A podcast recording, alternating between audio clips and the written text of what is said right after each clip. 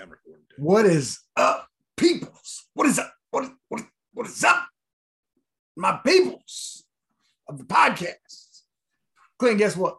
What? Uh, uh, once again, I couldn't help notice there was no music. Yeah, Sean Michelle will come later. Oh, Willie? Okay, good. We're doing another interview today. Are we? Yeah. I wonder whoever we could be interviewing. I don't know if they might have a connection to the shirt you're wearing. If you're listening to this on Apple or Spotify and there's a ring coming at us, um, yeah, that's a shiny ring. Uh, we're interviewing your old college football coach, And he was actually my position coach as well. position coach. That's right, Steve Mullins, legendary coach, Hall of Famer from UAM, playing playing there, All American there, and then actually a from Camden was a Camden Panther, graduated from there, and now is retired. But man, it was a fun interview, Clint. It really was. It really was. Uh, man, I it was one of them deals. It, the time flew. I, I could have sat there and kept up, caught up with him all day. Yeah. Um, and just a brilliant mind and a lot of fun. Well, in the same episode, he calls you sexy, He does. and he calls both of us fat. He does. And I don't care. I mean, it was good. I don't know. I mean, it was entertaining. So it was fun. I I really does, does he enjoyed it. make me? Hey, and your guys, does he make me get up and run during the run gassers during the? We're just gonna have to watch and see. You're gonna have to watch and find out. Uh, Maybe some gassers, there may not. so, without further ado, ladies and gentlemen, Steve Mullins. Enjoy. One, two, three, four. You ever seen a lame man walk? Ever heard a dumb man talk? Never seen a blind man see? I promise you a change is. You ever seen a cancer dead? Ever seen all the poor get fed? Ever seen a prisoner set free? I promise you a change is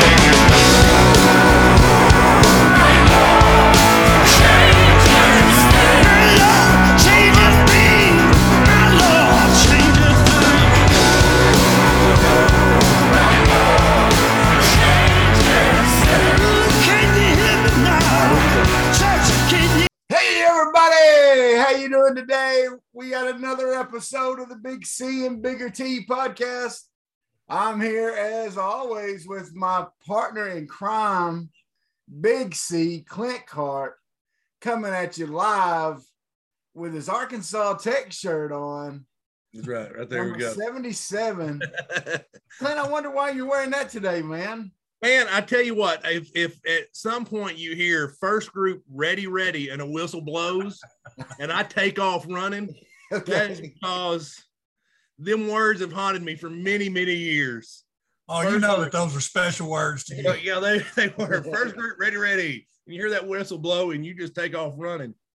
Um, Well, Legendary introduce us to our Arkansas- guest, special guest. oh, yeah, I'm absolutely legendary Arkansas Tech football coach, athletic director, the first man to coach a team to the Gulf South Conference title outright from the state of Arkansas, Coach Steve Mullins. All right, coach. Thank you there, Clint. Coach, man, it's great to have you on our little podcast here, and uh, we're excited. I'm excited to be here. And uh, man, we just want to have a great conversation, and whatever you want to tell us, and however you want to make fun of Clint and tell us bad stories about him. I mean, we don't get tired of that around here. So, uh, you know, whatever. Well, t- Coach, tell us a little bit about where did you grow up? Uh, you know, where where'd you where'd you go to school at? All that kind of stuff. All right, uh, try to be brief as possible. When I was growing up, it was just me and my mother. Mm. We moved around quite a bit. We lived in California and Texas and Missouri and Arkansas, and spent most of my life growing up in Arkansas. And I ended up graduating from Camden High School down in southern Arkansas. Uh, then from there, went to school at the Harvard of the South. Yeah. That would be the University of Arkansas at Monticello. Yeah. And uh, Now, had a good. let me stop you real quick. All right, go ahead. I'm a, I'm a pastor in Thornton. Oh, okay, very good. Yeah, I did not know youth- I was a youth pastor in Camden for like 18 years. Oh my gosh, are you serious? Yeah. So you you were a Panther? Oh yeah, yeah, Uh, which don't they don't exist anymore. But yeah, No, I was a Camden. Panther. now some, well, not the, you know, Coleman Stadium's still there. Barely. Barely. Barely. yeah. It's still there, but barely, like you said, barely, and some of that. So, uh, what was your life like? You know, Camden was a little different than it is now. Yeah, a little bit, but it, it was kind of a it had a little bit of an edge to it. And there were some tough characters down there.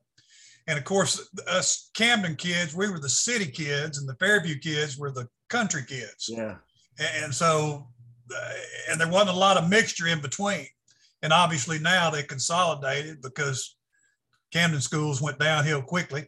Yeah. And um, anyway, but it, it, it was fun. I've got a lot of good friends, a lot of great memories. Um, talking about that area and talking about Thornton, my mother and my grandmother are uh, buried at a little Mount Holly cemetery outside of Bearden, Arkansas.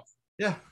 And um, anyway, I, I get back there, oh, probably once every three or four months. I just like to go back. A lot of great memories. Yeah. And uh, Well, tell us about real quick that rivalry, because here's the deal. I don't think other people understand this. Camden Fairview is one school now, but it was two schools, and were you both five? Oh wait, that was back. They're both four yeah, back in that day, there were only there weren't Yeah, many was- classifications, and we were actually three A during that time. Okay. But there were there were only four classifications in the state at the time. Exactly. So the second biggest classification in the state. Two of those schools in one town. Yep. And literally, Clint, they're right next to each other. I mean, Uh-oh. as far as Oh yeah, not very far, like less than three minute drive to get from one to the other. I mean, almost. Well, oh yeah, oh yeah. It, it, it was intense, and uh, my senior year in high school, we had a, a really really good football team, and my and it was it was a weird deal back in the day, which is just the opposite of what it should have been. Camden and Fairview played the first game of the year. Hmm. And so you can imagine the build up to that game Oh But then the flip side of it, you know, when you lose the biggest game of your year, you're going to play the first game of the year. Yeah. And uh, I always thought that was stupid. Yeah. You know, should have been the last game. But anyway, my senior year, we beat the dog out of them, I'll say. yeah. But we we went out, and I know high school is obviously a lot shorter uh, quarters in college, but we held the ball for the entire third quarter and the first two plays of the fourth quarter.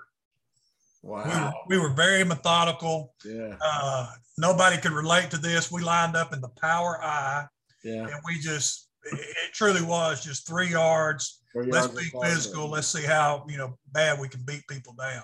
Oh, that's And, great. and we had we uh, we were blessed with talent on that team, and I'm talking about Division two and up. Mm-hmm. I'm not talking about just the Division One, Division Two and up. We ended up counting sophomores through um, seniors. There were like ten guys that signed off that team to play collegiate football at some level. So we, we had a good team.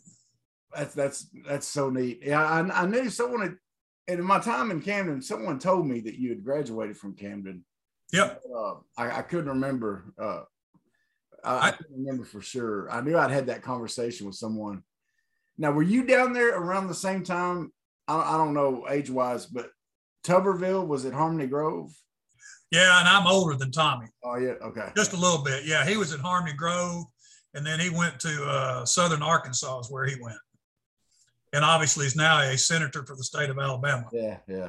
Now, now, now we, I, myself and Jumbo, we were from rival high schools, Yep. and he he gets to he gets bragging rights because I went zero and three against him. Oh, Uh, yeah, so it, it was it was pretty bad, but we did I think play the shortest football game in the history of football games. Yeah. Because at Greenbrier we ran the dead T, and our pass play was a draw. Uh, excellent. In fact, our offensive on it, our offensive line had to yell pass just to make it think we were passing. They're like, That's 'cause literally what he told going through the motions, they're really we're actually passing. So they pass. Well, what's so interesting because that's you know Greenbrier Vilonia was our rivalry, but we all hung out with Vilonia people on the weekends in Conway because everybody would go to the movie theater there and everything. But in when I talk to people from Camden, if they grew up in Fairview, they never went to Camden. Oh no. They never went. They didn't go to the bank. They didn't go to the grocery store in Camden, and it's literally less than a five minute drive away. They they but Fairview had their own banks. They had their own grocery stores. They had their own everything. Oh and yeah, they didn't intermingle at all. They, they hated each Very- other that much. very, very little, very little. It, it, it was it was pretty intense. That's that's great. I love hearing those old stories about you know high school ball like that. So those, uh, and and Camden was all just two decent size, especially the state of Arkansas, that size of schools, that big rivalry. And then Oh, like yeah. even when I, I moved there in 2002, and there were still people that were wasn't happy about consolidation. Oh no, It- it- it- you know, most of the time when you see, and I've seen this in all the states and every places I've been, when two schools consolidate, you usually change the colors, Mm-hmm. change the mascot. It's something brand new. Right. And of course, Camden was pulling some stuff to force Fairview to take them on. You know, Mhm. obviously Camden had a lot of problems, a lot of financial issues. And so they forced Fairview to take them. And then when I found out it was going to be red and white Cardinals, it broke my heart. I bet. I mean, I'm, I'm over it now a little bit, a Yeah. little bit. Uh, but you know, there, there was a lot of pride in the black and gold and the Panthers. And I mean, I still know the school song and everything. Yeah. That's great. Well, you went to UAM, Yep. played football there. Sure did. The uh, my freshman year. Okay, let's let's. Uh, how much time do we have in this show? We got an hour, but we'll take it longer. We don't care. You go right on ahead. Okay, I'll tell you a quick story about me going to UAM. First off, Clint knows that I'm a stickler about doing everything early. I mean, if you aren't there 15 minutes ahead of time, you're late. And I think it's a good life lesson. This is part of the story. So, on the depth chart, my head coach was a guy named Quintus Cruz. And on the depth chart, everything was color coded. And I remember this particular year that my freshman class, we were color coded in green, and the seniors were in purple. Hmm. And so I've signed with UAM. It's late in the spring. I go by the coach's office, and behind Coach Cruz's head is the depth chart. Anybody could see it. And I went in there and I looked at the depth chart, and I am a incoming freshman, and I'm listed as first team ahead of a senior. And I'm like, yeah, you know, they know how good I am, what a stud I am. Yeah. You know, I'm already starting as a freshman. Yeah. So, and I remember the guy's name was Milholland. So it's the first day of reporting in August, and I get to Bankston Hall, which was the dorm we all lived in at the time, and I'm I'm there early, early. And as people are coming up, I'm like, you know, hey, I'm Steve Mullins. I'm a freshman from Camden. You know, I'm a lineman, all that kind of stuff. All of a sudden, there's a guy gets out of the car, and I think, well, he is either like some kind of student coach or he's a manager. He's probably a manager. And he is now, this is an offensive guard. I didn't tell you that. I was a lineman in the day.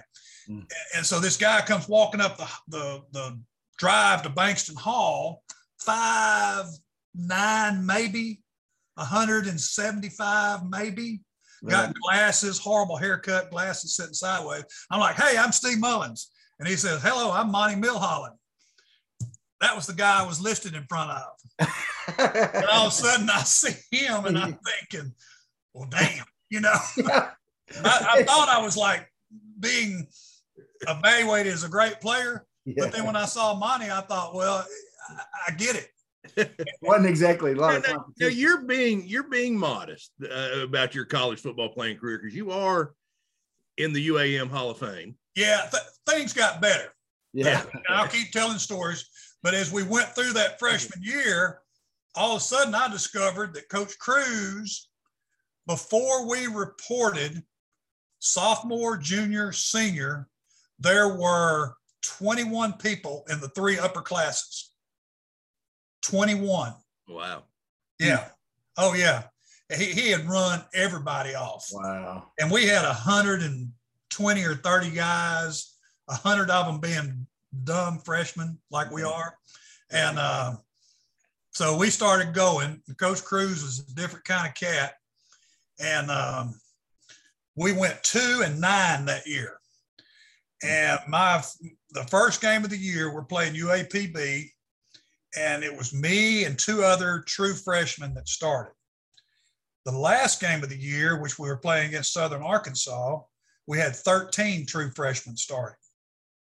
Hmm. So as time went on, my next year, my sophomore year, seniors, we had two seniors that were when I was a sophomore. Yeah. And one of those guys was a transfer from Arkansas Tech, by the way. Hmm. Anyway, so we got better and better. Yeah. And um, by my senior year in college, we won the championship. We went nine and two. One of the losses being to a Division One school, which we had no business playing. Hmm. And, and Clint, and I appreciate Clint bringing it up, but uh, going backwards, my freshman year, I started 11 games in the offensive line. Every day, I begged Coach Cruz to move me to defense. Hmm. Every day. And he'd come over there and he'd squeeze my shoulder and he'd say, Now, and my nickname was Moon. Now, Moon, if you had a lot better attitude, you'd be a lot better player in the offensive line. And I'd be like, Coach, please move me to defense. Rest of that story, they moved me to defense the spring of my freshman year. The next three years, I make all conference, and, the, and my junior and senior year, I make all American. Oh, wow. And, uh, yeah, it, it- but you know, this is back in the day, and I played at 235 pounds. Mhm. And I went back when my mama died. She had a lot of my stuff up in the attic. Now, this is my senior year in college, and it's a scouting report against Southern Arkansas. They had one offensive tackle that was 240 pounds. Oh, wow. The next biggest person was a tight end who was 215. Wow. They had starting offensive linemen between 195 and 205. Oh, wow. You know, I, I probably should have looked like a good player. Yeah, that's right. You Yeah. know? Clint, can you imagine? I mean, nowadays, if uh, if there was a 200 pound offensive lineman, Oh, man. No, it it just wouldn't happen. I think, or small No. guy. Well, I would always give Gabe a hard time. And by the way, Gabe, like, he's a little stalkerish on this uh, podcast. I've got a restraining order against him. oh yeah, I mean, no, but uh, no, I'd always give Gabe a hard time for being small, and he was what 270, oh yeah, and so uh, yeah, so yeah, he was a lot. We've gotten bigger through the years. But I, but I'm gonna tell you what happened. You know, like for for y'all and, and younger people, a hundred years ago, if the University of Texas decided, you know, we're gonna sign a hundred people Yeah. to make sure that TCU or SMU or Houston or some of those don't get them, they could sign a hundred people. Yeah. There were no limits. Right. and obviously that that made things horrible and so they started changing the rules where you could only sign so many have so many on the team on scholarship and so those greater athletes started filtering down to Mm. the smaller school levels Okay. Yeah. And, and, and, and i'll give you an example. My senior year in college i was an all-american. 10 years later i'm coaching at southwestern oklahoma which is now in the, the conference that tech is in. I'm coaching there and i probably couldn't have started for that team. Yeah. and it's the same level. But over a period of 10 years Yeah. all those great athletes start coming down and it just it just made everything better. Yeah. But you know, used to at University of Texas, they'd have 12 tailbacks on scholarship Right. just because they could afford it. Yeah. Anyway, I'm I'm getting off tangent, but No, no, no. Oh no, we don't. We don't mind. We don't. Now, now you graduated UAM, which, as you said, it's the Harvard of the South. oh yes, It's kind of like getting to Arkansas Tech. You got to be a genius to get in there, and then the graduate is just oh yeah, just icing on write your own ticket. a, a, immense type of IQ, no doubt. Yeah, That's right. I mean, I turned down MIT to come to Arkansas Tech. I remember that. yeah. So, um, so what got you? What I mean, you know, obviously graduating from AM, you could probably wrote your ticket to anywhere. What made you decide coaching? What got you started? What? I, I just there's two things. Obviously, I love the game, and I had personal success, so that feeds you know your your feeling or ego or whatever that. And I'll be a little personal. My whole life, when I'm growing up, I never had a man in my life Mm. ever. And so my first exposure to a, a male figure in my life were my coaches. Yeah. And I realized at an early age, whether I had any respect for the coach or not, even a, even a, a person that was a, a not a very good person could still control my feelings and my attitude.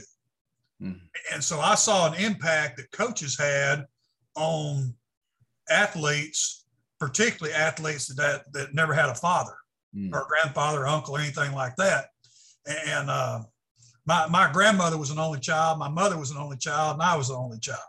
So my tree was a trunk Yeah. my family tree. And so I realized at a very early age what coaches could have an impact on guys' lives, Mhm. good or bad, good or bad. Oh, yeah. A- And so that really drove me to coaching and I just enjoyed it. I loved the competition. I loved the Saturdays. Um, I like watching people get better. Uh, you know, you see people, and this is true in everybody's profession. And you were talking about being a youth pastor. I know you've seen it, but you see people that are maybe not in a very good place Mhm. and then they fight and they they don't give up and they keep thinking things are going to get better and then all of a sudden their whole life kind of transforms Yeah. and, and there's nothing you can't put a value on that and, and of course i'm preaching to the choir talking to you but the uh, you know the the ability to impact lives you know whether you're you- or you're youth pastor or a coach is there and, and i'm not saying that i was perfect in that absolutely not clint knows that I, i've made mistakes and i'm sure there'll be a lot of former players tell you that i'm a whatever I, i'll be Well, careful with my Clint language won't Clint won't tell you about any of them because he still's afraid you're gonna run him.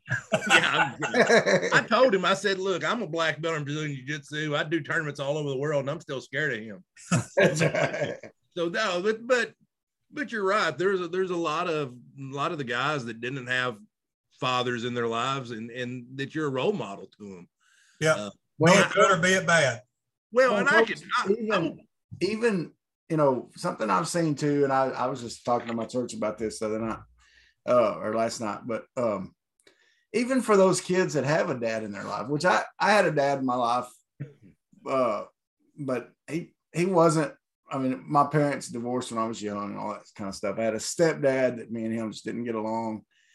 And those coaches were, even though I had some men in my life, you know, with the house, man, those coaches had a huge impact on me as a as a just a, on who I am as a man and oh, learning Oh, yeah. to be a man. And I and I had some, you know, and I had some influence. I had some influences at church, but man, those coaches, you're you're out there, you're you're sweating the way you challenge them. You're challenging them to go beyond themselves, like you talked about. And when you- they you Yep. see them go beyond themselves, you're there to celebrate that with them.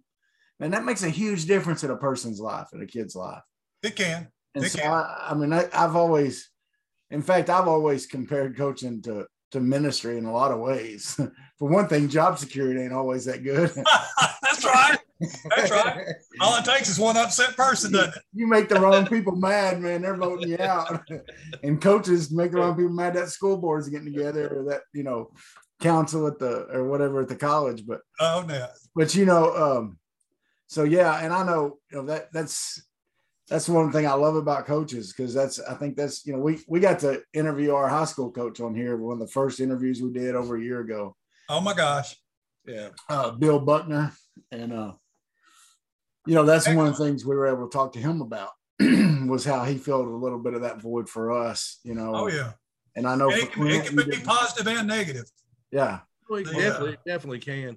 No, because I mean, I don't know, and I, I'm seriously, I'm not going to name his name because he was he was a good coach, but the offensive line coach before you got there, I didn't care for him very much, and I, I could if you hadn't came in, I can't say that I'd have played four years and graduated. I, I really can't. well i Uh, appreciate you saying that yeah, no, that's, that's just the truth. I mean, I'm, Mm. you know, I'll, I'll blow your ego up, but I'm also going to speak the truth. but I, so you, no, you you know, I, coaching- no, out of curiosity, because because you you're, you're going into coaching, you've obviously you know a lot of people go the high school route. What made you go the college route? the maturity of the athlete.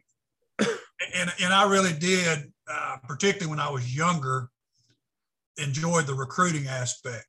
Mm. Uh, you know, and getting to know people and getting to know their families and trying to figure out what makes people tick, what motivates people.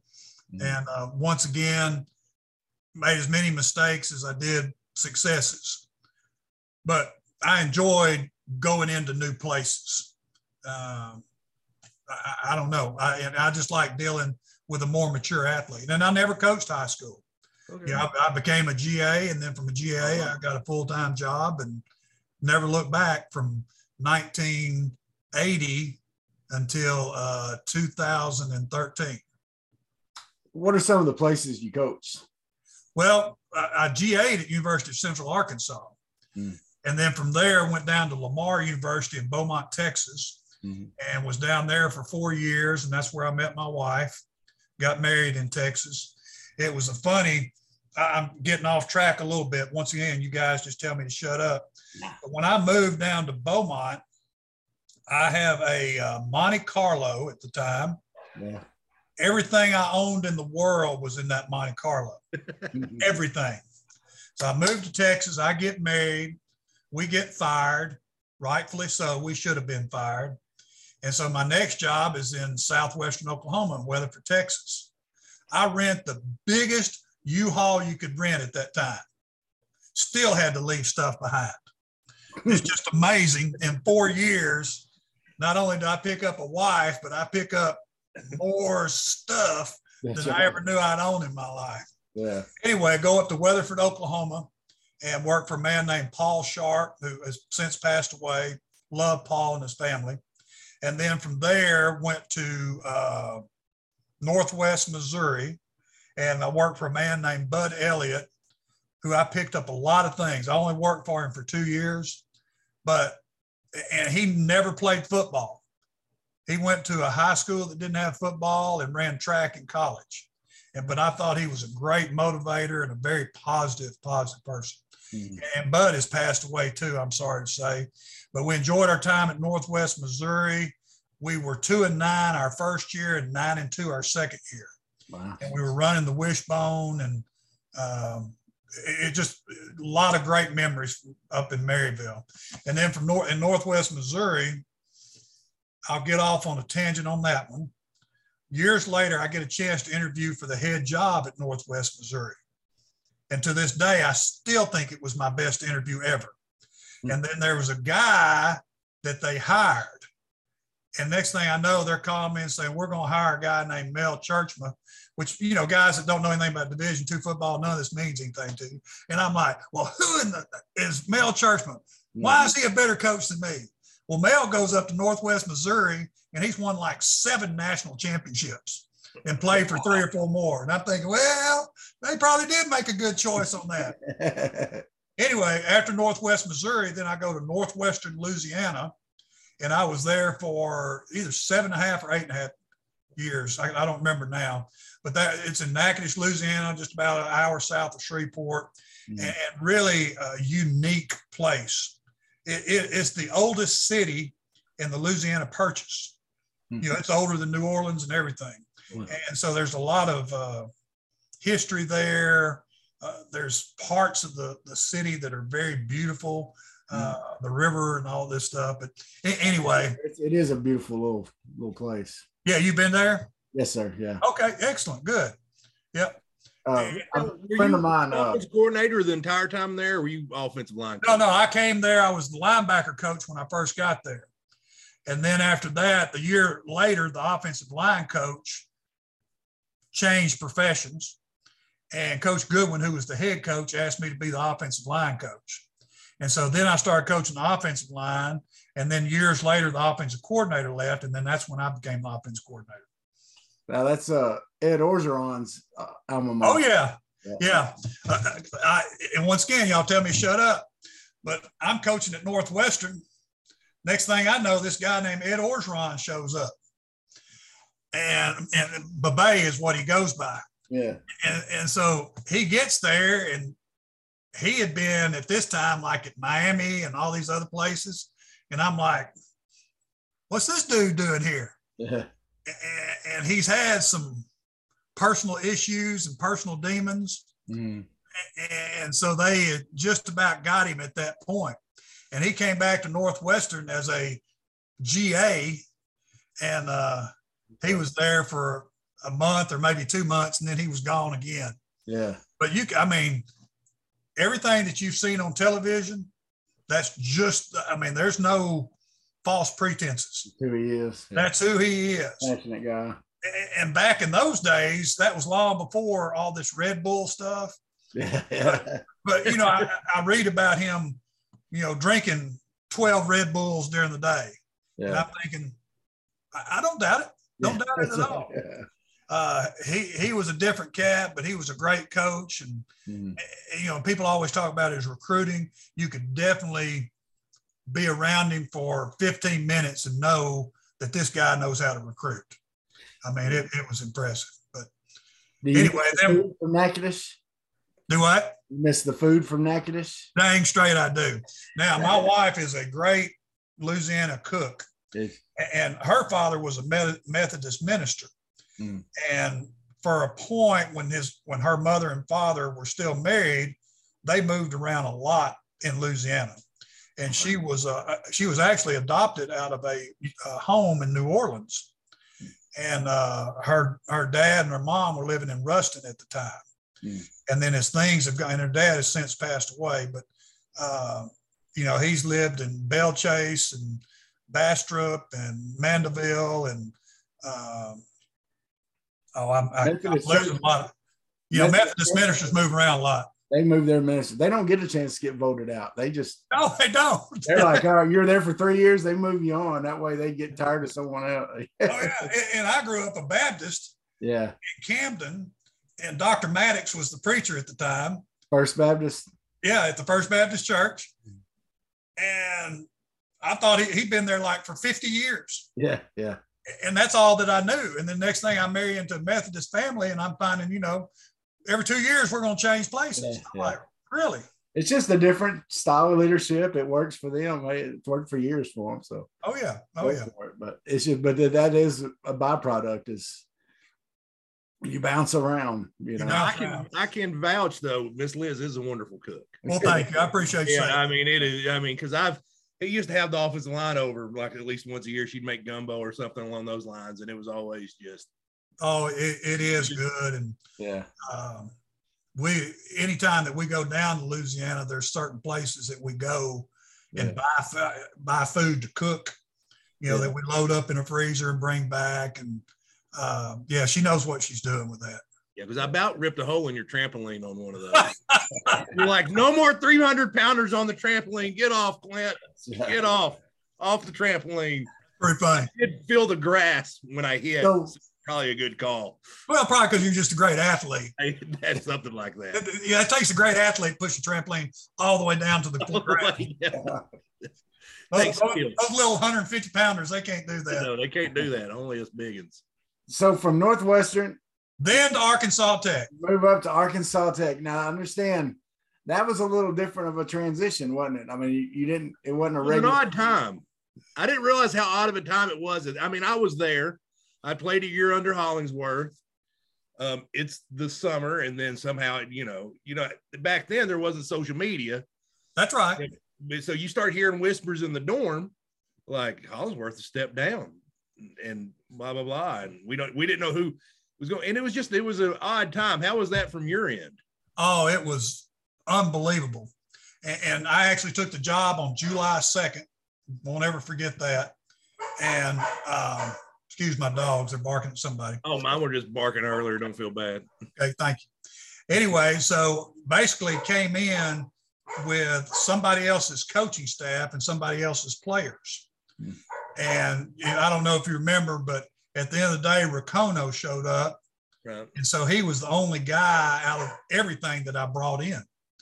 And so, you know, I had a lot of impressions and I was told a lot of things about where we were as a team. And I don't know if you remember any of those early days when I showed up, but I found out quickly that I was misled about our conditioning and I was misled about our strength. And um, I, will never forget. And of course, there's all there's a, a million ways to skin a cat. And I was told about this conditioning that we were going to do. And I once again, I don't know if you remember this, but this is like my first practice, yeah. and we're running those 110s. Yeah. And they're divided up by size, and everybody's got a time that they got to make. And all I've been hearing about for a month from the other coaching staff was about these 110s. So we get out there and run, and you probably don't remember any of this. We start. Well, I had knee surgery, so I didn't participate. Okay, so we start Thank running the one tens, and I'm like, "Wait a minute! You're telling me this is the conditioning?" I stop the drill. We're not even halfway through. We've got guys falling out. We got guys not even close to making their times. And I've been told for a solid month what great condition we're in. What great condition we're in anyway, that that was my first sense of oh. where we were. Yeah, I remember opening the Courier, um, the the local paper in Russellville, and reading a quote from new head coach Steve Mullins says the condition of the offensive line is terrible. it was true. No, you didn't lie. Uh, I mean, because I was I was there and I can vouch. We we were not because under the previous coaching staff, you know, you didn't really because they would get you in shape. So we'd all show up out of shape. And then we realized real quick, because I was texting Gabe earlier and he was like, he's like, ask him what his true thought. He goes, see if you can get him to answer what his thoughts were when he first got there, which you pretty much just did. Um, like I've been duped. well, and I'm gonna tell you nothing. I can say this because I love him as much as I love you. I'd kiss him on the face too. You mentioned him earlier. Travis, this this guy, Jumbo Cawthorn, I know Jumbo, yeah. You know Jumbo? Okay. Once again, for a solid month, I've been told that he is an absolute freaking stud. Yeah. I mean, he he is the man. Yeah. So one of the things that we do to teach discipline and conditioning at the beginning of practice, we have these things called tires. Mm. And basically it's running agility drills through three tires. You've mm. got 10 rows, each row's got three tires in it. So basically, all you're doing is running around three tires and various, you know, right hand, left hand, left foot, right foot, uh, backward, forward, bear crawl, just figure a lot of eight. figure eight. And all you got to do, if everybody will just finish the drill. Now, this the, the distance from one tire going all the way around, coming all the way back is five yards. You got to remember that it's five yards. Mm-hmm. And all you got to do is finish the drill, and nobody has to come back. But if one guy doesn't finish the drill, everybody's got to come back. Anyway, saying all that, we go through, and this is back in the hard days when there was a true two a days and all that. The entire preseason two a day practice, Jumbo never made it out of tires. He never made it out of tires he was already spent, gone. And I'm thinking, okay, this, this is my stud.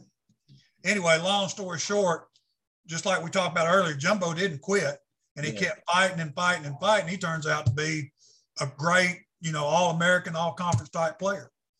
Well, but, and we've had Jumbo on here when we do, we do a during college football season, we do a pick 'em okay. We had him on Greenbrier Vilonia week. Um, and then I we known him when you know in high school. We always, of course, playing against him and stuff. We kind of knew who Jumbo was. I didn't know him personally real well, but uh, uh-huh. but uh, you're talking about a pretty athletic big man. Oh yeah, he had great feet. You're talking about a guy no endurance, no endurance in softball tournaments it plays the outfield. Oh my gosh, how about that? Yeah. Well, and I'm gonna tell you, he you know uh, initially he struggled, but you yeah. know, as far as heart and toughness, yeah. I mean, he he he pretty he pretty tough character. Made it out, but yeah. Oh yeah, I, I was very proud of him. So you got there, you were disappointed in in where they were at, you know, because you were told one thing or whatever. Sort of encapsulate the disappointment when you met your third string center. Well, I could tell already he was the sexiest guy on the football team. Thank you. There was no doubt about that. He was. I, I, I think he had. I think he had on a a uh, little half T-shirt and speedos. I remember what he had on when I first met him. That's his normal attire around the house. What I wear. But one of my favorite memories of all these beautiful offensive linemen, Travis, we used to do gassers for conditioning. And it, it was hard. Yeah, I fully admit that. And so w- those guys would get out there and start doing it, and they would start stripping. You know, and this is the point in college careers where you know there's no such thing as a jock strap anymore. Yeah, You yeah. know, it's just all the, this tight stuff that they wear. Looks like the spandex that the volleyball girls wear. Girdle things, yeah. Yeah, a- and that's a horrible comparison. But anyway, but Terrible. all, but all of a sudden, I mean, they're stripped down. They're running back and forth. It's 100 degrees, and there is angles of fat flying in different directions that I never thought I could see fat fly. now, effort was there. Oh, yeah, effort was there. They're trying to make their times, you know. And the whole thing is, and we go all the way back to what we talked about earlier expectations for people Yeah. and, and uh, even for me nowadays, you can always go further than you think you can go. You know, I, I do. I'm a retired guy, and I still exercise and all that. And uh, you know, don't think that there's days like right now, what we're going through over the last uh, ten days. Uh, it, it's changed my schedule. Mm. You know, used to I was out there between ten thirty and one doing all my stuff. Mm. Uh, but you know, I got to be smart about things. Mm. But you still like to challenge yourself a little bit Yeah. and challenge other people as a coach.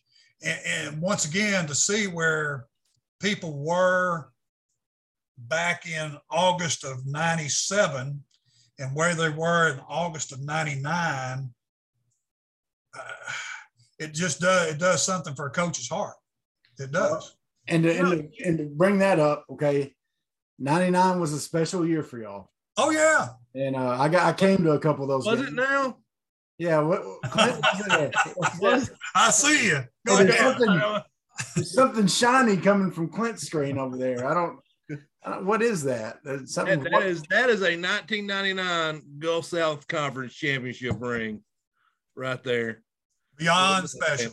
That's right. It was special, and you know, and you talk about seeing people make the jump when you first got there.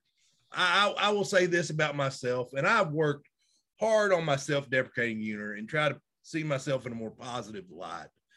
But when you first got there, I was a joke. I mean, I really was. I wasn't in shape.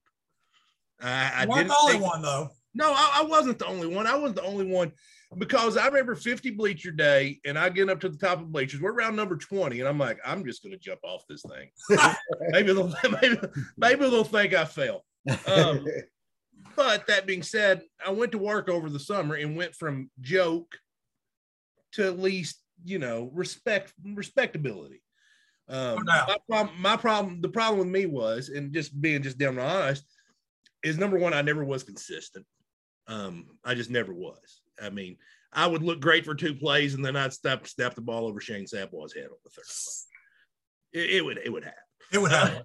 it, it happened, but but I never was able to take that step step from respectful to to where you could count on me during a game when when it was on the line. And I understand that, I, but I had my place there, and I enjoyed my time there, and it was a big thing for me to go, for, like you said, from where I was to where I ended.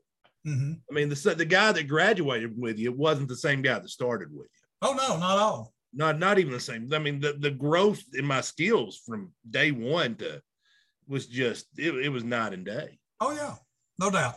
Well, what's impressive is is to hear you talk about when Clint talking about for him personally, and you know, and like you said, he wasn't the only one that was, you know, not where they needed to be there in '97 when you got there. But for two years later, for y'all to be, it was SAU y'all beating that final game, right? Yep. For y'all to beat them, and they were a good team. They're excellent team. Y'all for y'all to beat them and win that Gulf South Conference championship, man. Oh, it was a big deal. I'm telling you, It it was overtime. And when Charlie Larimore fell on that fumble, where where I was at watching, I, I was like, I think that's a fumble. I think, but I couldn't see. You know, there were hmm. people. In fact, the referee was running around and he was kind of in my side of vision because it was going towards their bench. Yeah. towards their sideline. And so I'm trying to see, trying to see, and then next thing you know, just everything erupts. Mm. It, it, it, was it was a wonderful thing, and you know the, the thing that was so special about that team, and any coach will tell you this about any championship team, the one trait every single time is people being unselfish. And, and this, I, and I would say this even if Clint wasn't on here, but when you understand what your role is and you go out there with a good attitude and you go out there with good effort every day and, and we had some of our better players were very unselfish Mhm. you know they went out there and busted their butt every day. Mhm. you know when you have your best players working real hard and, and that are hungry and everybody just being unselfish you know, not everybody, no matter what parents think, you can't have 75 starters. That's right. It, it- just doesn't work that way. It just doesn't work that way. And when you are called on, uh, you know, you got to step up, you got to show something. But, you know, there's a reason that guys are first team, second team, third team. Mm. There just is. And I'm and I'm being a little whatever now, but when when I hear about oh, you know, the coach is not playing his best players. Are you kidding me? Yeah. So he's going to play his worst players where he can lose and lose his job. And so, you know, as he's supporting his wife and kids, he loses his livelihood to feed his family. Yeah. I mean, think about how stupid that statement is. That's Well, he doesn't play his best players. Really? Are you in practice every day? Yeah. You know what that guy did over the cafeteria yesterday? Yeah. Oh, do you know how he was disrespectful in class? You know, I, I, I don't know. I, I'm off on a tangent, but there's so many things to going No, into. you're no, you're hundred, you're hundred percent right. Now, like you said, that 99 group was a special group. And even now when we get together, you know, me and you talked on the phone the other day, I called you and we talked for about 20 minutes and it felt like two minutes. oh yeah, It just whenever any of us get together, there's a chemistry there that's just I don't know how to describe it. It's just we pick up Well, y'all, y'all, once again, going back to 97, what you survived between 97 and 99 makes you pretty special and it makes you pretty tough. Mm. And you think about how many people were there in 97 and how many of those same people were there in 99. You know, that number dropped. yeah. You know, there was a lot of people that weren't tough enough to make it through there. But At what point during 99 were, did you think, okay, I've got something, I may have something here? I thought when we were going through two days, once again, this is the olden days, not like it is now. Mhm. And, and there's a certain amount of, of toughness that you've got to have and determination. And it just seemed like people were not, uh, there wasn't anybody giving up, there wasn't any quit. Mhm. You know, it was not, and we've talked about this before, and Clint's heard this, and uh, all my players have heard this their entire lives. But when you have something bad happen, you got two choices. Mhm. You can hang your head and feel sorry for yourself, or you can fight through it. Yeah. Those are your only two choices. That's it. When something bad happens, you can give in to it or you can fight through it. That's it. And so I it just felt like, you know, with the heat and the gassers and you know, people getting banged up and all that, nobody was openly bitching, Mhm. you know, oh, I you know, now in the locker room, that's a different story. And that's the way it should be. It was probably me. Yeah, probably you're in the dorm or, or in somebody's apartment. But when you're out there on the field and it's just like, okay, you SOB, yeah, I can handle this. Go ahead. What do you want me to do now? I can do this. And so we had a little bit of that toughness attitude Mhm. that, you know, you want fighters. You don't want people that are going to spit out the bit when things get a little hot or whatever. Yeah. Now we all have our limits. I get that. And Yeah. everybody's going to have a bad day. Everybody. But when you have the bad day, what are you going to choose to do at the next day? yeah. You know. No, and I remember you would always you you would switch it around. Everybody would give give speeches before oh yeah. practice and all that, and you'd come up with tidbits. Thought, thought for the day. Yeah, thought for the day. I remember I did it you know, during the spring of my senior year. And I remember you did one. And I remember you saying Reggie Jackson, Dale Murphy are the two names that stick out on my list. But you listed like five or six names, and all of them Hall of Famers. You're like, what do these guys have in common? And you kept trying to get it. They were the career leaders in strikeouts, is what it was. It said, That's right. but that's not what anybody remembers about these guys. Reggie Jackson, we remember Mr. October. Yeah, The power lesson was when you hit that adversity, not giving up. Now we did, you know, it wasn't without adversity that we won that title. Not, not even close. I, I'm, you probably remember the Delta State game. Oh my gosh. Probably have nightmares about it. Chris Taylor, speaking of unselfish, starting quarterback the year before for Matkins, a dirty Red Devil. That's right. Um, reason I don't have a conference championship title to my name in high school. Oh no. I'm not bitter though. Um, but he had moved from quarterback to fullback because you had a need there. Yep. Um, so he'd moved, and you know it was obvious. He obvious. played a little bit of tight end too. Yep. Just he he was just unselfish, punted. He was there to do what we needed him to do. Yep. Um, he went. He had just before the game started having back spasms. Danny Albright, starting right tackle, gets a concussion like first quarter. You're having to play a true freshman. Um, George Harp, starting quarterback from was it San Diego State or San Uh, Jose? he was from California somewhere. Yeah, I think it was San Jose State. He transferred in, tears every ligament in his knee. on a trick play On that I thought was a wonderful trick play. And I'll be dadgum and, and George, and he was a great guy too. And a great quarterback. But go ahead. Yeah. Then he tears up his knee. tears up his knee, and and that so you've got three offensive start starters out early in the game, and it you know what was your thoughts after that during that game? Just out of curiosity. At one point, you called me over, and I'm like, "What's he want from me?" I'm not. I guess you wanted me to get some snaps of Savoy to calm him down, but I was just like, "I don't." He's calling me trying to over. either- trouble than I thought. I was trying to do anything, get Shane to calm down a little bit. Uh, Maybe Clint will say something dumb, make him laugh, calm him down. There you go. But you know, it, it was a it was a struggle after we lost George, and, and of course we're starting to think about you know what in the heck are we going to do at quarterback, and then that's when Josh Price stepped up and obviously had a great year filling in for George. But George, I mean, yeah, I was very lucky at Tech. I had a string of a lot of great quarterbacks, really did. Um, and it's gone the other way. I, I can remember one year where we lost everybody and we had a guy named Mark Eversman who was a quarterback in high school, but he was like a kicker. And that's really why we recruited him as a kicker from Little Rock Catholic.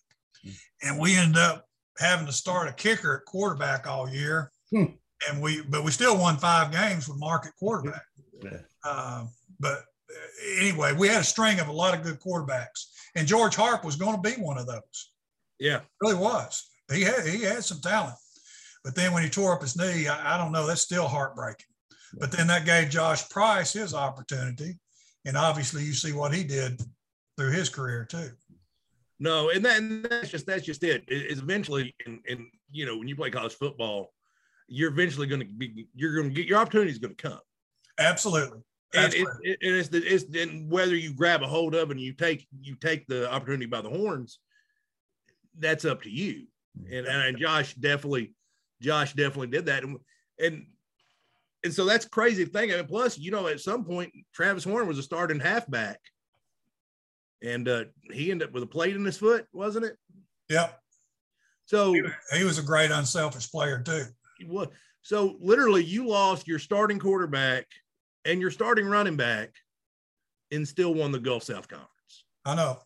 Because we had Thank a bunch of guys with heart. I was proud of them. Th- we- thanks to we your had third great string center. I'm gonna Thank take all. Uh, I said it's thanks to your third string center. No doubt. Absolutely. You know, a funny story about that year, and, and you won't remember this because it's actually kind of hilarious. And I told, I think I told this story with Jumbo on here. Okay. There was one because we would always do a walkthrough before the games. Yep. You'd have the office line out there, and I overslept. Uh-uh. I did. I overslept. I missed it. I've come running to your office in a panic because I just want to apologize to you. I'm like, he's not going to let me dress. I'm going to be in so much trouble. And it became obvious really quick. You didn't notice I wasn't there. I mean, I owned up to it, and you're like, "Oh, just don't let it happen again." I'm like, "Okay, no problem, coach." I was so scared. I'm to afraid that sounds very true. yeah, no. Um, another another really funny story about how I, uh, how you know, and there's a lot of respect that I have towards you, and I think you know that. But I also, do. I do. with with a, with with a healthy respect comes a healthy fear, especially back then. There was one day you taking us over to the whole building. We are gonna get to work out in the pool. I cannot swim. I can doggy paddle at best. We're at the deep end, and I'm a senior, and so you have the whistle in your hands. And you said, first group, down and back, ready, ready. And you blow the whistle, and I just jump in the water. Oh no. I doggy paddle for my life. I make the lap, but it was it had to be the world's slowest lap in a pool ever. So I'm, like, I'm not not jumping in if he's blowing the whistle. Well, I appreciate you overcoming that fear. That's right. Yeah. Well, Those, Coach, uh, so now in 2000, it was it 2013 you retired? Yeah, out of the football part, and then became AD only. Okay. How long were you AD? From well, I took over in 2003. I did both head football coach and AD for 10 years, Mhm. which was plenty long enough. It's it's tough deal. Work, yeah. Yeah, particularly at the collegiate level. Anyway, uh, then in 2013 became AD only from 2013 through 2019. You know, I got out at a good time from the standpoint of the pandemic started and Yeah. all that, and and um, not speaking negatively, but the enrollment has really gone down uh, at the previous school, and you know, when, when people don't start showing up school, that kind of affects your budget too. Yeah. So it, it's tough. And, and I know that y'all keep up and you've seen what's happening down at Henderson and the stuff that they're going through trying to survive. And, um, hold on, I got something on my screen. I don't know if it's showing up on y'all. Anyway, uh, I, I don't know when, when I first was, I'm trying to choose my words carefully. When I was first positioned into retirement, that maybe that's the best way to put it. I, I was pretty whatever because I have no hobbies, none, zero. Yeah. Uh, it's just football and family, and that's it. Mhm. And uh, so I thought it was going to be a hard adjustment, but after two or three months, it's probably about the best thing ever happened to me. It really is. Well, now, now you now you did some interesting things out there. Um, I mean, because you you were athletic director when, when Tech transitioned from GSC to the GAC. Oh yeah, yeah, and we were the lead group in Yeah. that. Yeah, it, it was a transition in the Gulf South. We were always treated like second class citizens. Everything, all the power lied east of the Mississippi. And when we had would have our meetings, and I'm talking about at the administrative level, presidential level, uh, Arkansas was treated like the redheaded stepchild. And so the Oklahoma schools were in the Lone Star with the Texas schools, and they kind of felt the same way. And so, you know, geographically, financially, it just made a lot of sense. yeah. And so we actually started forming that conference out at Lake Point, which is on, that was a conference center that Arkansas Tech owned at the time. They've since had to sell it because of financial reasons, but it was a pretty nice place. And uh, that's where we actually started forming the conference was on basically in, in Russellville. And it's been um, a, a blessing from the standpoint, very, you know, competitive. And, and as you talk about AD, uh, six, I was, I guess, AD in that conference for, se- I'm trying to get this right. I'll be close for eight years. And seven of those years, we won the all sports trophy. Hmm. And, and the other year that we didn't win, Harding won, and we finished second to them. Hmm. So I'm very proud of what we built as an athletic department and how successful we were. Uh, anyway, and, and you know, there's been, uh, and it needs to happen. It needs to circle back around to football now, but there's been some really good upgrades over the course of time while I was AD there. And um, anyway, there there's more upgrades that need that need to happen now. You know, because you want to stay competitive. Oh, for sure. But, and I'm not being ugly, but Clint, when you played, there's a heck of a lot of difference between North Alabama and Southwestern Oklahoma. There definitely is. There's a heck of a lot of difference between Valdosta State and East Central University. And I'm sorry, and I'm not trying to hurt anybody's feelings, but the Gulf South was a pretty rough, rocket, rocky conference. I mean, if you made it through, you had to be tough Yeah. because they're, you know, Valdosta's winning national championships, North Alabama's winning national championships, uh, West Georgia, since we've left, won national champion. And, um, you know, it's just a really good Delta State's always got talent. You know, they're the only Division two school in the whole state of Mississippi. I don't know about their head coach though. Oh, their head coach now sucks. Yeah. There, Travis, he's a, a Tech alumni former. Who's that? Todd Cooley. He's had, coach. he's had my hand. He's had his hands on my bottom, so I can talk junk about it.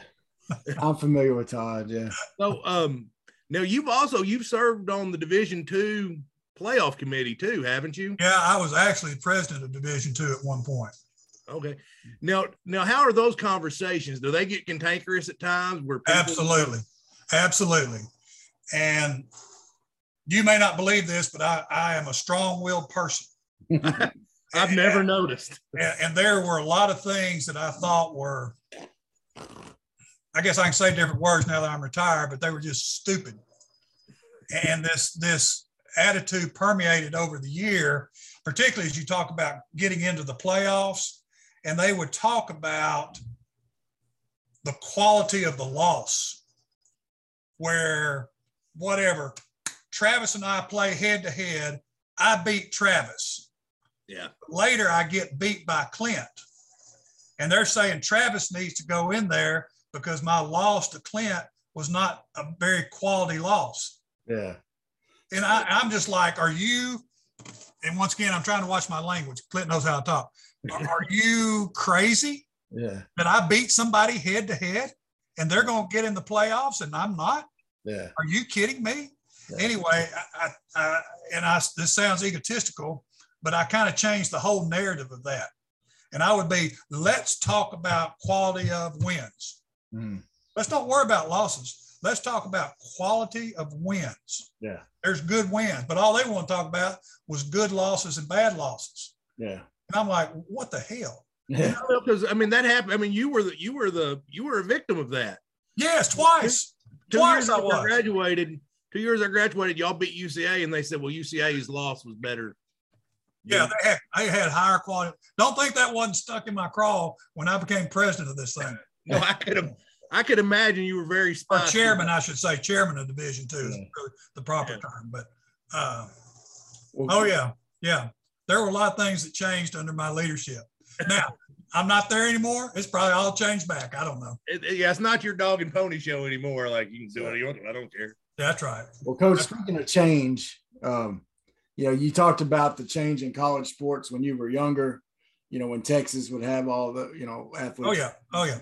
Well, right now we're probably seeing when we look back in history, some things that are going to impact college sports and football more than No probably in the history of the sport. Maybe we'll see. You know, history will kind of bear that out. Yep. Uh, what do you think about all the stuff with the, you know, NIL transfer portal stuff? You know, what's your opinion on what it's going to do to college sports? It's going to ruin it.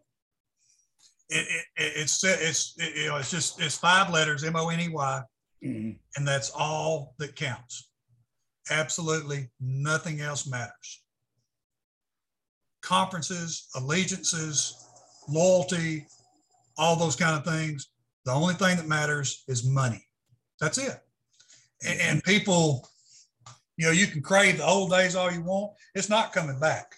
It's not coming back. And I will tell you this I, I still have lots and lots and lots of friends that are coaches and I'm talking about all levels, division two, one double A, power five, to a man. Every single coach I've talked to, there's not one man that's happy. Yeah. There's not one man that's happy. And I won't name a name. And Clint, I don't want you to name because you may know who it is. But One of the guys I'm really close to, he last year he made seven hundred fifty thousand dollars. a year, and he is absolutely miserable, absolutely miserable. One of my former coaches, and, and then I've got another former coach that made over five hundred thousand dollars last year, absolutely miserable. Now, one thing that just happened that gave him a little bit of relief is they're going to come in with a time frame on the portal. You know, the portal is basically turned into a 24/7 thing. Yeah. Coaches have, you know, particularly at the Power Five and and the other and the other five too. They have a coach assigned to the portal every day of their life. Mm. That's all they do. They Yeah. just work the portal. Does this guy fit? You know, is he good enough to play at our level? And so they and, and I don't know the exact rule, but now there's a cutoff date about when you, you know, this is the last day you can join the portal. And so at least there's a a, a stopping point. Yeah. You know, you don't have to keep looking at two o'clock in the morning because Travis decided that he wanted to join the portal. And the next day the head coach is like, what the heck are you doing? You know, so uh, whatever, Louisiana State's already talked to Travis. Why aren't we talking to Travis? Mm. And it's just, it never stops. And of course, the NIL stuff, which I- don't, I don't have an issue with the players with the free enterprise system, but I don't know if it's necessarily free enterprise. Yeah. Uh, but what has happened is the NCAA has been handed their ASS in lawsuits, Mhm. and they're in a position where they can't win anything. And so, in turn, they just say, We give up. That's what you want the rule to be. Just get after it. So, you went from being extremely constrictive, you know, where you're going to lose your eligibility if you sign an autograph for mm-hmm. $10 to you do whatever you want to do. I mean, it, it, it, it really has done a more, a 720. You know, it's gone 180, 180, 180, you know, it just keep going. Yeah. And, uh, it, you know, and people talk about the wild, wild west, and it truly is. Mm. It truly is. And you see about these high school guys. Well, uh, the number one, a year ago, the number one rated quarterback in the state of Texas high school commits to Ohio State. Well, he doesn't even play his senior year in high school because he wants to go ahead and get his NIL money. And in the state of Texas, you can't, at the collegiate, I mean, at the scholastic level, you can't earn money that way. And so he just skips his senior year, goes up there. And of course, he's since transferred back to University of Texas. But Never. Yeah. yeah, but you know, it's all it's it's M O N E Y. And I'm Well, sorry. now, now in the state of Louisiana, a high school player can get NIL deals. Oh yeah, yeah. And the high schools are going to be forced to change it. Yeah. They're going to be for they don't have any choice. change that. Yeah. You, you think I got any back pay coming from Arkansas Tech from all them 77 jerseys you moved? Absolutely. If I went back and figured, it'd probably be close to half a million dollars. I think You're right. yeah. it was the number one bestseller in the it bookstore. was. It was. Thanks to your family. Breath on that, Clint. Sue's a very caring woman. No doubt. No doubt. yeah, that's Sue and Sue and Tom probably bought them all. But uh, yeah, I agree with you, Coach. I think it's uh, there's going to have to be some regulations on it. There's just going to have to be. You know, and, I, and I've said on here before, I think this super conference thing that's happening is the first step. The next step will be once they do that, they're going to, the NCAA will be no more, just like the NAIA used to be. The NCAA will be no more. They'll come up with a new governing body for those super conferences, and they'll have and they'll come up with some regulations. I think that's going to be one of the things that'll draw them into the super conference. Oh, I, I, I yeah, I agree with you. Come up with some regulations on transfers, and you know, so it's not because, like you said, the coaches can't be happy with it. Well, no, they're they're you are absolutely cannot manage your roster now. Yeah, You can be sitting in the running back room thinking, you know, we're going to be pretty good next year. 24 hours later, you're thinking, what are we going to do? We don't have any running backs left. yeah, yeah. You know, and it's not, and I truly am sounding like an old guy on this. If you know that you can transfer when the coach calls you out, Mm. like, you know, Travis, Clint, Y'all are fat and y'all not doing anything get in shape. Well, that hurts my feelings. You hurt my feelings. You call me fat. Yeah. I'm gonna transfer. Yeah. And that goes on now. Yeah. No, it does. It does. Well, and the thing is, all it takes is a kid getting mad for a couple days. Oh yeah. Oh and all yeah. of a sudden they're in the transfer portal. And I'll be honest with you, if I was a head coach and they got mad over something like that, and they all of a sudden run off and enter join the transfer portal, say la vie, buddy. Oh yeah. Yeah. And- Especially nowadays, because I'll go get someone else. Oh, you have to. Yeah, you better be working that portal too. Yeah. And I'll go get someone else that's hungry, that's coming from a smaller school that wants your spot because they want to compete for a championship. And so if you're going to be a whiny baby about it, go on. You Well, know? and the other thing that's happening, and- and once again, you see it at every level as it comes down, all the way. It's it's happening in Division Two right now as we speak. But all of a sudden, you're a sophomore, and you're an all conference type player at Division Two. Chances are you're not going to be there the next year. yeah, no. You know, coach has gone out. He's recruited you. You've loved the school. You know all those things, and you've got your first couple of years in, and everything's going great. But then all of a sudden, you're at Arkansas Tech, and Arkansas State's calling you. Yeah. So you know, hey, we really got a need at wide receiver. Uh, I think this, this year, this year at UCA, they had an outstanding wide receiver. Now he's at Louisville. He's their number one receiver coming out of spring ball at Louisville. Yeah. A- And, uh, you know, a dominant player for them, a difference maker. Mm, A- And now he's gone. Yeah. You know, it's almost like you want a bunch of above average players. You don't want any great players Yeah. because you're not going to have them yeah, uh, unless you're at the top of the food chain. yeah. Anyway, And I think that's even going to hit harder in basketball. No, because because we actually had this conversation because it used to be you'd think it was a matter of time before a Butler, a Davidson, a school like that won the won the NCAA title. Now you're not going to keep a Steph Curry at Davidson. no, Play no, for no. Davidson for a year or two, then he's going to go to Duke. yeah, Duke or Kansas, North Carolina, yeah. It just that's I mean it just it's not it's not the same anymore. And, and then you have the NIL stuff. You know, it's not only the prestige of a, a, a school that's really good in one sport, but all of a sudden, oh, you know, my NIL deal, and I can't talk my NIL deal at Arkansas State, I'm only getting $2,000 a month. Mm. And all of a sudden at, let's say, South Alabama, you know what, Clint, you come down here, you're going to get 4000 a month. Yeah, Well, there, that's not a decision. I'm gone. yeah, I'm gone. I, I'm going to the highest bidder, Mhm. And I can turn this around. And I'm talking about in the Division two world. And I don't know how much y'all have talked about. Division two, you've got 36 full scholarships. That's it. But you can divide them any way you want to. Travis can be on a dollar, Clint can be on ten thousand dollars, and Steve can be on 50 cents. Mhm. So, but as long as that total ends up being at 36. Mhm. So as you are recruiting in the division two world, and I'm talking to that great player at Greenbrier, and I offer him a $2,000 scholarship. Well, then Henderson call, comes in and says, you know what, I'm going to give you a $3,000 scholarship. And then Monticello comes in and says, I'm going to give you a $4,000 scholarship. And I don't care how the kid's visit went and how much he loves the school. And this is the best spot. This is the best coaching staff. This is the best facilities. I'm going to tell you, he's going to go to the highest bidder. Yeah. I don't care. He's going to the highest bidder because it's about M O N E Y. Mhm. And so now, as you're dealing with this NIL stuff, I mean, if you're not shopping, then there's something wrong with you yeah, if you're a good player. Yeah.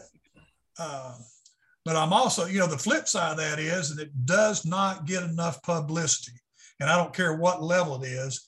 Guys that say, I, you know what, I'm going to the portal. And the coach says, don't let the door hit you. Mhm. And, and just say they're a division two player and they're on $4,000 scholarship. And then they start looking around. Guess what? Nobody wanted you. Yeah. And now you got nothing. Yeah. No, I was nothing. telling Travis if I'd have went in the portal, I would have still been there. Uh, I hear you, brother. Coach Street Center from Arkansas Tech still in the portal. We got a guy's been in there since 1998. Nobody will- He's right. still got a semester left. He's still got a semester left. Yeah, coach, I, I totally agree with you. It's a usually I'm the one with the the uh the old man takes on here. Okay. I, I still like the old bowl system and and uh Oh yeah. I like the original BCS because at least the number one and two. But other than that, I don't want to play off in in, in uh and in, in you know division one. I know it works well for division two and everything, and but I'm just a, Well, I'm a tradition guy, you know. and I'm gonna preach a little bit more too. And I can say this, you know, in the Division two world, if you're gonna win the national championship, you've got to play at least 15 games Yeah, with 36 scholarships. yeah, And so now they start talking about Division one play. Oh, we can't add all those games. yeah, yeah, They're playing 13 games with 85 scholarship players, yeah, yeah. but you can play 15 or 16 games with 36 players. That's okay. That's okay, Division Two. You just do the best you can, and you know if you whatever lose 25 players to injury, so you know just part of the game. Part of the Now, game. how hard is now how hard is that math at division two you know to figure out like okay i've got 36 scholarships. This guy's my starting left tackle. I'm going to put him on a half. My okay my starting quarterback he needs to be on a full ride. How hard how hard is that process for you It is a hard process, but at the end of the day, what you try to do, well, what I tried to do, what we tried to do, was to package things. You know, whatever. Clint, he's a full Pell guy, and so we'll make up the difference between his Pell grant and his athletic scholarship, where it doesn't cost him anything to go to school. Yeah, and where Travis is a, you know, he made a 35 on his ACT. He's got everything taken care of except for making up a thousand dollars worth of books or something. And so we're going to give him a thousand dollars. Then with your academic money, you're on full scholarship. Hmm. And so at Division two, it's a lot of putting the pieces together. And then if you're some like some of those cheating private schools, Travis, as we talk about your profession, and you get all these deacon scholarships, and I uh, went to Washington, so uh, yeah, yeah. All of a sudden, if you're, you know, if you get this deacon scholarship because one time you drove by the Baptist church and win Yeah. Arkansas, uh, you know, you get the deacon scholarship. yeah, So, you know, it's all about putting putting things together. I got in school on one of those scholarships, so that you need to be careful. No, got- it's, it's a, you know, at the end of the day, you know, when people have backgrounds or talent that get that can get their school paid for, and of course now you got a little bit of lottery money Mm. uh, that that can contribute. Uh, you know, it's expensive as college is nowadays. You just Oh. got to put a lot of stuff together to make it work. Yeah, anything a kid can do to, without having a hundred thousand dollars of student loans to pay back when they get out, because that's No a, doubt, that's a no doubt. that's too much of a burden to put on somebody to. they're Well, it trying- is. It is. You graduate and whatever you get, you know, state of Arkansas right now, you get a forty thousand dollar teaching job. Yeah, yeah, But yeah, for sure. Well, coach, man, uh, anything else you want to say about Clint and and and uh, you know just uh, how bad he really was as a football player? oh, he was a horrible football player, i was but he was a great guy. He was entertaining as all get out, there, wasn't he? Well, and the other thing is, and Clint had one or two episodes where he would get upset, eh, rightfully so. We all do. Uh, but at the end of the day, as we talk about people that are unselfish and they know where, what their role is, Yeah, th- those are the kind of people you win championships with. It's just that simple. And uh, and and I would say this if we were not on here about Clint, uh, you know, just knowing your role and being unselfish and coming out there and working hard with a good attitude. Hmm. You know, if you give your best every day, eh, that's it. Yeah. You know, I can't grow hair on my head. You know, there, there's some things you can and can't do. yeah, And um, what, whatever, you know, I'm, I'm, I hate golf. Yeah. You know, it's, it's the world's worst sport. You know, everybody's got talent in different areas. Yeah. I'm sure if I lined up and did judo, I'd get my butt kicked. That's right. Well, coach, man, we do appreciate you coming on here. I know Well, I'm honored to be here. This has been a lot of fun. I mean, I, you know, this is the first time I've met you, but uh, I've heard a whole lot from you from Clint about you from Clint, and uh, and I and I respect the profession and the job you did at Tech so much. And I know, you know, Clint, you as always talked with nothing but respect for you. Thank It does like calling you Dirty Steve Mullins sometimes. Oh, yeah, we don't. I've heard that a lot. I think that was your your basketball playing ability. They they said you were dirty. Steve. They call you Dirty Steve. Well, no doubt. Yeah, I'm trying to win. Yeah, If you, if you can't jump, you got to make sure other people can't jump either. That's right. Amen to that. Yeah, there's so there's so many stories. I you know we just we didn't have time to get to running down Mount Nebo, hundred up down day. Um, You, remember I, I participated in the 100 up Down No, down. that's what I was gonna say. And you actually you ran down Mount Nebo, and I remember when I ran down it. Me and Todd Matthews, we got next to each other, and we just we were just like, okay, we just don't want to get stuck. We just had to stay in front of Big Los. 'Cause We knew you were gonna get. We knew you were gonna go all the way down, and then you're gonna come running back up and run with the last guy. That's And so correct. Got to stay, gotta stay in front of Carlos Austin. That's all we had to do. We would we would see the headlights on the van come around and we're like, and then we wouldn't see the headlights anymore. We'd take off walking, then we'd see the headlights. Nothing funner than running down Mount Nebo. No, no, no, it's it's hard to break. yeah, There you go. I should have done it twice, but Travis said I had to marry that's right. That's right. Yeah, I I performed Clint's first wedding up on Mount Nebo. Oh, okay. He's blamed me for that ever since. Oh, no. Although, Coach, funny story. We, uh, me and Clint had a deal. We, you know, we'd get if we were going on a road trip somewhere, or fixing to go do something, we'd just go on the radio and hit the scan button, and find a theme song for that trip. Oh, okay. Well, we leave his house in Russellville to go to Mount Nebo, and uh, we're in my truck, and he hits. He said, "We need a theme song." He hits the scan button, and it lands on uh, uh, Lynyrd Skynyrd. Give me three steps. Give me three steps, Mister. Give me three steps toward the door, huh? Yeah, I should have listened. Yeah. I should have listened. now looking back on it, we're like, oh, that was an appropriate theme song. Well, Lord moves in mysterious ways. right. Well, Coach, man, seriously, thank you so much. And Well, thank man, both of you guys. And one thing that's so neat, Clint, and, I, and we talked, I know we talked about South Arkansas a little bit, but right here on 67, 167, you know, or, or Highway 79, you know, whatever you, this four lane is out here.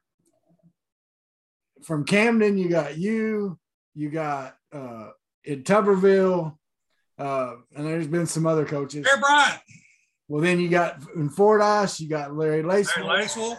Bear Bryant, and uh, um, oh, uh, ah, I can't. Uh, Jimmy Red Parker. Yeah, Coach Parker. Had a lot of respect for him. Uh, he was at he was at OBU when I was there, and uh, I took football coaching under him. Oh, my. Got to hear some of his stories. That was a lot of fun. Uh, he's had some great, he's a great storyteller yeah, or was a great Uh, storyteller.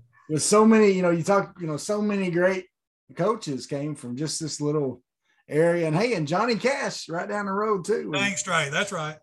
So you know, when you got music like that raising you up, you know you know you're gonna be good. But uh, I hear you.